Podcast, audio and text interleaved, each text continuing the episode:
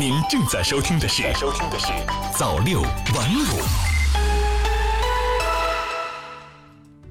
各位好，欢迎收听早六晚五早间档，我是瑞东。各地上调基本养老金，十五连涨如何顺利落地？今年年初，相关部委发布调整基本养老金的通知。记者了解到，目前各省份均已出台落实措施，不少地方已经调整到位。日前召开的国务院常务会议指出，要确保基本养老金按时足额发放，不断上涨的养老金如何保证顺利落地？各地养老金调整方案有何不同？如何体现激励又兼顾公平？目前各地都已发布退休人员基本养老金调整方案，不少地方已经调整到位。连续十几年，家住天津市南开区的退休老人张贵昌，总会在七月份得到一笔不小的收入。养老金年年涨，前半年增加的养老金都随着七月份的养老金一并补发。经济发展了，居民收入改善了，咱退休人员也跟着沾光。张贵昌说：“今年三月，人社部、财政部联合下发关于二零一九年调整退休人员基本养老金的通知。”从二零一九年一月一号起，为二零一八年底前已按规定办理退休手续，并按月领取基本养老金的企业和机关事业单位退休人员提高基本养老金水平，总体调整水平为二零一八年退休人员月人均基本养老金的百分之五左右。预计将有一点一八亿名退休人员受益。这是国家连续第十五年调整企业退休人员基本养老金。记者采访发现，在定额调整方面，同一地区的退休人员统一增加相同额度的养老金，不同省份从每人每月三十四元至八十元不等。其中，每人每月定额加发五十元，广东、上海每人每月定额加发六十元，西藏加发金额较多，每人每月涨八十元。辽宁按照退休职人员参加工作的时间，将定额调整分为五档。最高七十元，最低二十五元。湖北按退休人员退休时间将定额调整分为三档。为何不同地区定额调整额度不同？南开大学周恩来政府管理学院教授徐行说，养老金调整标准一般会根据经济增速、物价上涨、养老金收支水平、基金可承受能力等综合因素进行测算。各地经济发展水平不一致，退休人员的基本情况也各有不同，这就决定了各地在制定具体调整办法时，会考虑到本地的具体实际，地区之间的调整办法也因此存在一定差异。记者了解到，本次养老金既体现激励机制，又兼顾公平。在挂钩调整方面，主要与退休人员缴费年限或工作年限、基本养老金水平等因素挂钩。第一种是与缴费年限挂钩，以黑龙江为例，每满一年增加两元；内蒙古相关政策规定，退休人员缴费年限每满一年增加一元，不足十五元的按十五元进行调整。第二种是与本人基本养老金水平挂钩，北京将退休人员二零一八年年底前的月基本养老金由高到低划分三档，五千四百五十九元含以上的，每人每月增加四十五元。三千九百五十九元至五千四百五十九元之间的，每人每月增加五十五元；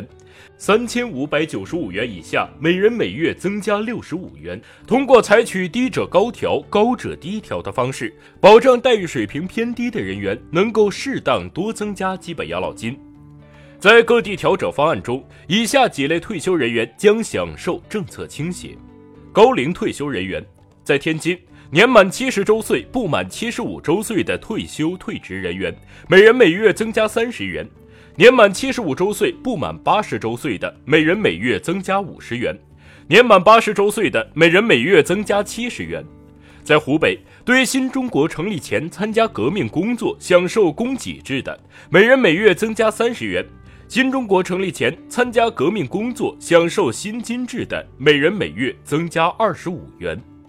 企业退休军转干部，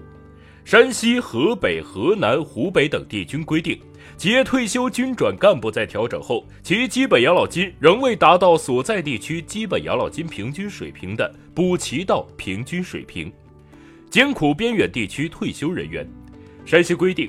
一类艰苦边远地区退休人员每人每月再增加十元；二类艰苦边远地区退休人员每人每月再增加十五元。天津规定，国家规定范围的艰苦边远地区的调整对象，每人每月增加十五元。工伤退休人员，安徽规定。企业一至四级工伤退休人员按上述办法增加的基本养老金低于本次企业退休人员基本养老金调整平均额度的，按平均额度予以补齐。除此之外，记者注意到，广东、江苏两省的方案中，养老金调整人员范围较其他省份更大。广东沿袭二零一六年以来惯例，将本年度上半年首次领取基本养老金的退休人员划入本次调整范围。江苏今年首次将本年度前半年办理退休退职手续的人员划入本次养老金调整范围。其他省份本次调整对象为二零一八年十二月三十一号前办理退休退职手续的人员。从今年上半年的情况看，养老保险制度运行平稳，能够确保基本养老金按时足额支付。在国新办举行的国务院政策例行吹风会上，人社部相关负责人介绍，一到六月企业职工基本养老保险基金当期收入一点九万亿元，支出一点六万亿元，当期结余三千亿元，六月底累计结余超过五万亿元，可支付十八个多月。在此基础上，今年以来已有多项有力措施得到实施，保证养老金按时足额发放，加大养老保险基金中央调剂力度，均衡地区之间的养老保险负担，帮助困难地区确保发放。今年中央调剂比例提高到百分之三点五，全年跨省调剂资金规模近一千六百亿元，将进一步均衡地区之间的养老负担，加大对部分基金收支压力较大的省份的支持。划转部分国有资本充实社保基金稳步实施。今年七月，国务院国资委新闻发言人彭华岗说。国资委研究提出了第三批三十五家划转部分国有资本充实社保基金的中央企业名单，第三批划转企业范围进一步扩大，划转金额大幅增加，前后三批共五十三家企业划转总额将达到六千零三十八亿元。中央财经大学社会保障研究中心主任楚福林认为，这项举措有利于充实社保基金，但目前对于筹措到位的资金缺乏具体的使用上的制度规范，应加快细化落实资金使用细则，不断增加战略储备基金。各级财政对基本养老保险的资金投入逐年增加，目前。国家已经建立战略储备基金，全国社保基金已有两万亿元左右战略储备。今年中央财政安排企业养老保险的预算基金达到五千两百八十五亿元，同比增长百分之九点四。地方财政也相应做出了资金安排。感谢您收听早六晚五早间档，我是瑞东，我们晚间再见。